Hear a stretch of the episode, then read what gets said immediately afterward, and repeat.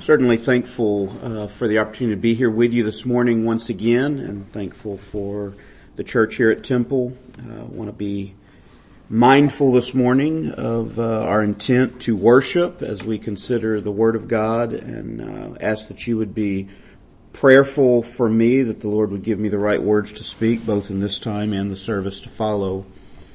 Uh, I want to talk today about the the scriptures, the the Bible, and studying the Bible, the importance of the scripture in our life, and how we go about approaching and handling the scripture as believers, and what the scripture does in our lives as we become students of the Word. Uh, this morning during this this Bible study period, uh, I want to just share a little bit about the, the New Testament and Old Testament scripture, the confidence we can have in them and the authority of them, uh, recognizing the congregation will increase vastly here before the second service and don't want to get too much into the message uh, before the whole group is assembled. But there's been a lot said in recent times uh, to call in question the authenticity, the authority, the reliability of the Word of God. And as people of the Word, which is what we as professing Christians are, unlike nearly every other religion in the world, and indeed much of uh, professing Christians in the world, we believe that we are established on the Word of God, which is solid, which is authoritative, and as we say in our articles of faith, the only rule of faith and practice. And that's important because for those who have no certain anchor for their faith, they are blown about, as the Bible says, tossed about with every wind of doctrine. And if we're not sure that we can count on anything being real or true, then there is no stability in a very unstable world. And we all face that from time to time as we face challenges in life. We need something we can count on that's not going to change. And of course, the Word of God tells us that God is immutable. He never changes. We can depend upon God. But what do we know of God? How can we know know who God is, what God does, what God thinks, and how God is going to work in our situation. Well, the only way we can know that is how He's revealed Himself, and He reveals Himself in the Bible or His Word. When we talk about the Word of God, some people say, well, the Word of God, that's Logos, that's Jesus. He is the Word of God, and He is. But the Word of God is also a term used to refer to the Scripture, to the Bible. Why? Because God reveals Himself in His Word.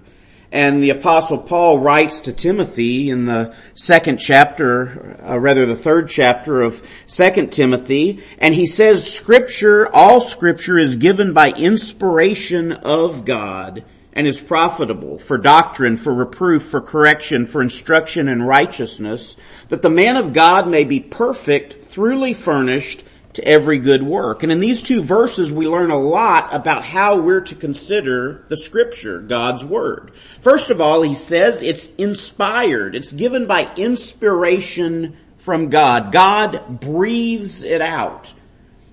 And in a later verse in, in Peter's epistle, we learn that holy men of God, they spake as they were moved by the Spirit of God. So God breathed out His word through individuals and they put pen to paper. And that's important. Because if we approach the scripture with the idea that it's just the words of men who sometimes were speaking truth, but other times just their ideas, then we're not going to have something we can depend upon in God's Word. We're going to think it's men's ideas, maybe enhanced or directed by some spiritual knowledge or spiritual light.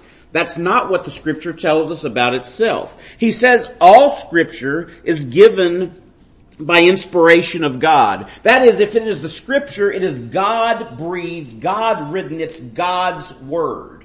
And that means we can depend on it. We can count on it being true. Well, beyond that, he goes on and says that it's given for doctrine, teaching, for reproof, for correction, for instruction in righteousness, all of these things that the man of God, the man or woman of God, may be perfect or complete and then throughly furnished, that is completely furnished to all good works. What does that tell us about the Word of God? It tells us we don't need anything else. We don't need anything more. Why does that matter? Well, there are those who suggest that the scripture is an incomplete furniture. It's not everything that we need. There are denominations of religion that say, well, we have the Bible, but we need a whole other book that God has somehow inspired to fill in the details or complete the story. There are some who are professing Christian denominations of people who say we need the Bible, but we also need the traditions and the heritage and the history of the church the church fathers plus the Bible, plus maybe someone who's still alive today, all work together to, to speak God's word into your lives. What does the word of God say? It says the scripture is a thorough, thorough furnisher, that the man of God may be complete, truly furnished to all good works. You say, but I have the Bible and I don't feel like I'm complete. Well, that's a reality in every one of our lives. You, the Bible is not a book that we simply pick up and read from cover to cover, and then we've gained all there is to know from it. We've got it and we're now complete. No, the Bible is a, a treasure that keeps on giving. The Bible is something we need to be engaged in constantly every day. Why? Because every time we read the Word of God, we find something new. Well, how can that be? It's so because not only did God speak the word of God, not only did God inspire the writing of the scripture, but the Holy Spirit, the comforter that He will give us, has been given us and He leads us into all truth. What does that mean? It means when we approach the Word of God, the Holy Spirit gives understanding. The Holy Spirit applies that Word in our hearts. Well, how's that going to happen if we don't read it? It's not. So the Word of God becomes the essential in the life of the child of God. And that's why spiritual men, even in Old Testament times, said, Thy word, O Lord, have I desired more than my necessary food. It's more important to me than eating.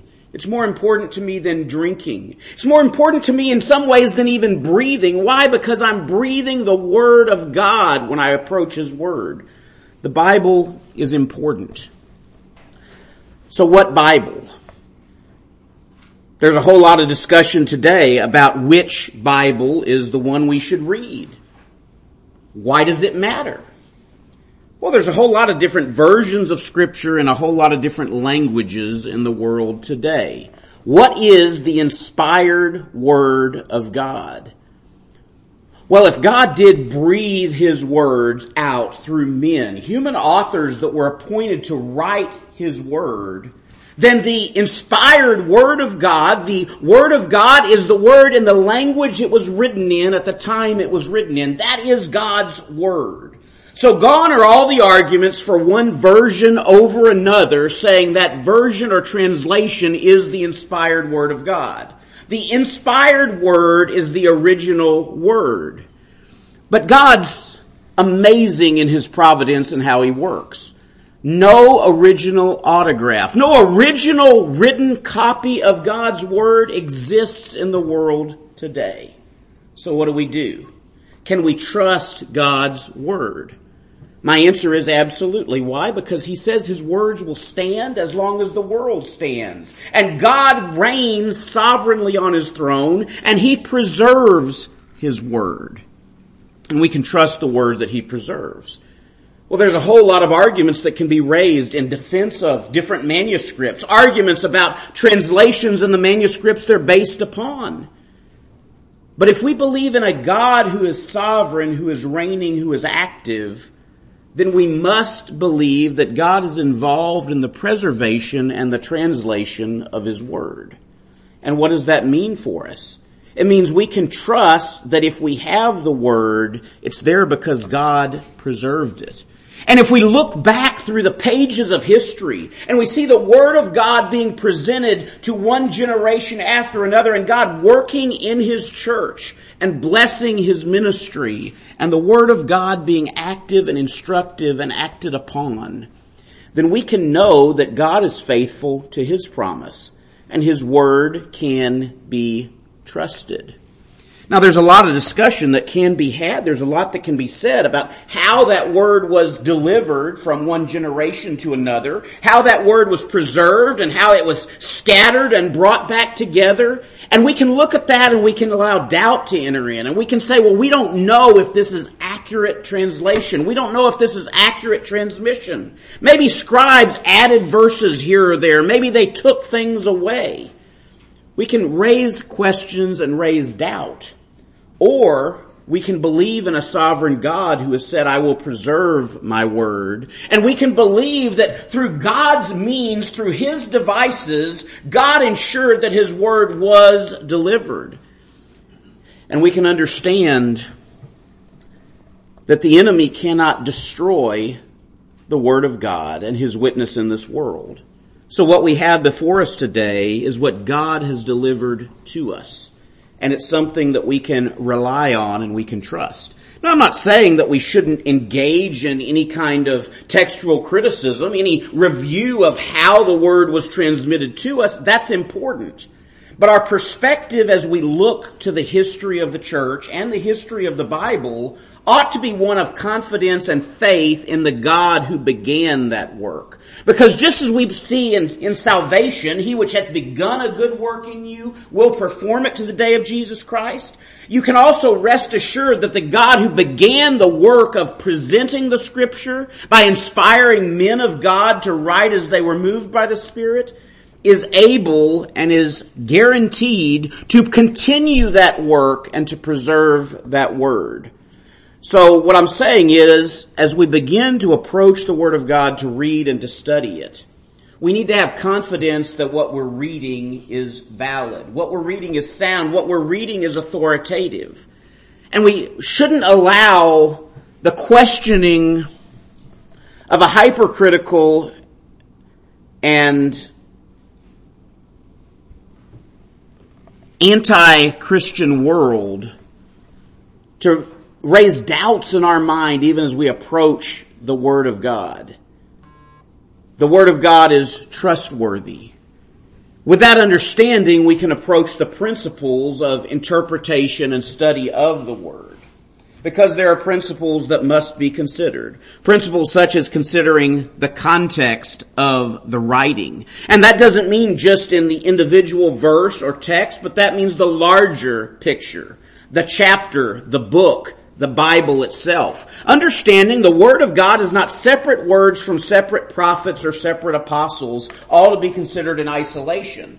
Understanding the Word as the inspired Word of God means it's one author, one message, and it's constructed in a way that it is intended to be constructed to deliver a certain message. That changes the way we approach the Scripture. You see, if I approach the scripture and I say, well, these first five books, they're written by Moses. So I'm going to hear Moses' words. And then I'm going to read the book of Joshua and Judges. And I'm going to understand this is written by Israelites in the in the period uh, of the conquest of Canaan. And I'm going to read this as their word. And then I'm going to read the books of Samuel and the Kings, and I'm going to recognize this is during the time of the Kings, and this is a different author, a different series of authors. And I'm going to read their words. And I'm going to go read the book of Psalms, I'm going to read Proverbs, I'm going to see these as, as separate words by David and Solomon and other kings. And I'm going to read everything in isolation as if it's by a different author entirely. If I do that, I'm not going to get the full picture. I'm not going to understand the beauty of what God has crafted. And we see that in the New Testament as Jesus Christ himself presents the Old Testament scripture. As Jesus quotes from one prophet after another. As he says, haven't you read in the scripture? And he presents the scripture. He does it seamlessly, drawing it all together. Why? Because it's one word from one author. The author is God. And as we read the New Testament, we find the same to be true. Whether we're reading the Gospels written by at least four different authors, whether we're reading the book of Acts or the epistles written by multiple different ministers, we find the same author and we find harmony in meaning, harmony in expression. So, if we don't understand that, if we don't face the scriptures with that reality, then what we're likely to do is fall into the trap of the higher critics of the last century, where we say, well, Paul had one gospel, but Peter and James had another. We believe that there's a gospel to the Gentiles that Paul promoted, but there's a conflicting message being promoted by others. And we begin to set scriptures against one another. But we're warned about that in the very Word of God. Peter says that it's unwise to wrest the scriptures, to twist them to a certain meaning or agenda. And he advises us that all scripture is given by God. All scripture is given by God, one author, one message. And while some scriptures are hard to be understood, they're not impossible to understand. And we compare scripture with scripture. The best interpreter of scripture is always scripture. Whenever we find a scripture that we struggle with and we're not quite sure what it means or how it applies to our case or to our life, we need to recognize that we need to look to the Word of God for understanding. Oh, if, if the people of God would do this more and spend less time trying to use philosophy or logic or try to work out a solution to a difficult text. Another reality as we face the scripture is we need to understand we don't have to understand everything. It's okay to turn away from a text of scripture saying, I'm not quite sure what this means.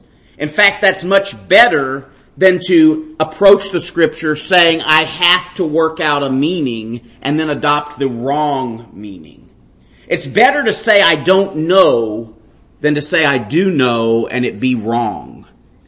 We need to realize that as we approach the scripture. Why? Well, because if the scripture is the word of God, it's God's revelation of himself, it's 100% true, and it's a thorough furnisher to every good work. If I say I understand everything in the scripture, what I'm saying is my understanding is equivalent to the author, is equivalent to God. And we should always be careful as Christians when we set ourselves up on the level with the God that we serve. That was the first sin in the Garden of Eden. What did Satan say to Eve? Eat this fruit and you'll become like gods, knowing good and evil. You'll know as much as God does. You'll be like God. And what do we as men do? Well, we try to claim perfection. We try to claim absolute knowledge. We try to say we know it all. It's okay to acknowledge we don't understand something. In fact, it's a good thing from time to time. But we're not to give up. So often people approach the Word of God, they read the Word of God, they say, well, I just can't understand it. I don't understand it. So I'm not gonna bother. Maybe they don't leave the church, maybe they don't leave Christ entirely, but they say, I'll come to church, I'll listen to the preacher talk, I'll let him explain it to me, but I'm done trying to read it and understand it myself. Well, that's a dereliction of duty of the first order. That's not what we as Christians are supposed to do. We're supposed to dig in the Word. We're supposed to read the Word with prayer, with consideration. We're supposed to try to understand it. Why? Because in a very real way, the Scriptures are the means we're given of communing with God in our daily walk. We're to read the Word of God every single day because this is how we hear from God. The Christian relationship with God, it's not all about some mystical spiritual communion. No, in fact, the way the Spirit speaks to us most clearly is in the Word. And God has preserved and given us His Word. We are, as Christians, people of the book. God's book, God's Word. And the scripture is something we can depend on. It's something that provides very real answers to the trials, the troubles that we face in life. It's important that we understand that. The scripture is not just esoteric. It's not just out there. It's not just about religion and philosophy. The scripture is about real life. It speaks to our struggles, our trials. It speaks to our sin.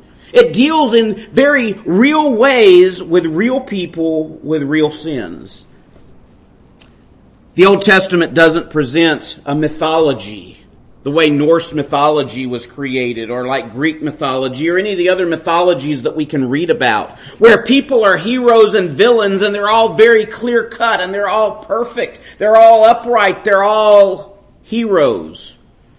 No, the heroes of the faith that the Bible presents are men and women just like you and me today.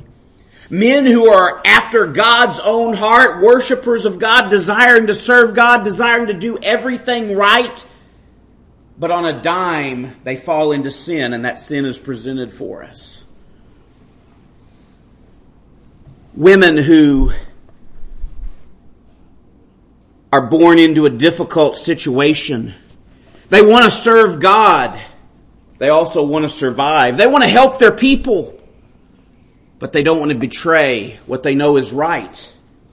They make difficult and hard choices. As, as we read the story of Esther, we're not exactly sure that every choice she made was right, but what we know is her heart was seeking after God and God used her to deliver his people. We read the New Testament scripture and we read about churches that are in trouble. Churches that many of us would say have lost their very identity, their very way, but God addresses them as churches. And God gives them instruction, He gives them guidance. And the tr- struggles, the trials that they faced as congregations, they're the same as churches have faced in each succeeding century. They're the same trials, the same struggles we face today. God doesn't give us a picture of a perfect church in the first century that we have to live up to where we'll go through life being discouraged, saying we'll never make it, we're not as good as they were. He gives us a church that's authentic, that's real. And he shows us that the key to survival as a church in this world is acknowledging our own inability and trusting in him and knowing that he is alive and knowing that he is well and knowing that he is ruling. When we can see that in the scripture, then the scripture all of a sudden is made real and applicable in our daily lives. The scripture applies to our families. Why? Because God writes to families. He addresses them where they are, the struggles that we face. So, we're going to talk later this morning about how it is that we study the scripture and how the scripture transforms our lives as an instrument of God in sanctifying those who are called by His grace. But as we do that, let's understand, let's understand that the scripture is something we can depend on. It's a matter of faith, faith in God. God who inspired the word has preserved the word, has presented it to us, for us. And it's all part of His sovereign plan that is transforming us from sinner to saint. That's transforming us from a babe in Christ to a mature child of God. That's conforming us in a very real way to the image of Jesus Christ, who himself was established in the Word of God who himself, though he was God, chose to quote his own words as the authority for much of his teaching. We've been given a great gift, and having that gift, we must, we must show our appreciation by a devotion to the Word of God. Now all of those questions we raised, questions about versions, questions about transmission, questions about translation. Those are all things we can talk about. They're all things we can discuss and look into. But what we must understand is the message of God's Word is true. It's solid. And it is the only foundation for a Christian life. It's a foundation He's given us. And for that we should be completely thankful. Let's pray. Almighty Heavenly Father, we thank you for this day. Father, we thank you for allowing us to meet together in this place. I thank you for Grace Community Church here in Temple and ask that you would be with and bless uh, us, bless this congregation, Father, that you would enable us to grow together in your word, that we would be strengthened uh, with might in the inner man, Father, that your Holy Spirit would lead and guide and direct. Father, I ask that you would continue to bless your churches throughout this nation and this world, that you would uh, lift up your name and magnify yourself, that your people would call upon you, would trust in you and, and in your word, that they would find peace, direction, and, and Father, that you would reform this world to a, a place of service, of sacrifice, and of praise. Father, we ask that you would uh, you would work in us and through us, and Father, that you would enable us to to live in a way that would be pleasing to you. Be with us the remainder of this day and the service to follow. Lift us up that we might sing praises to your name, and Father, that we might be lifted up with you, and that your Spirit would commune with us. We give you praise. We give you thanks in Jesus' name. Amen.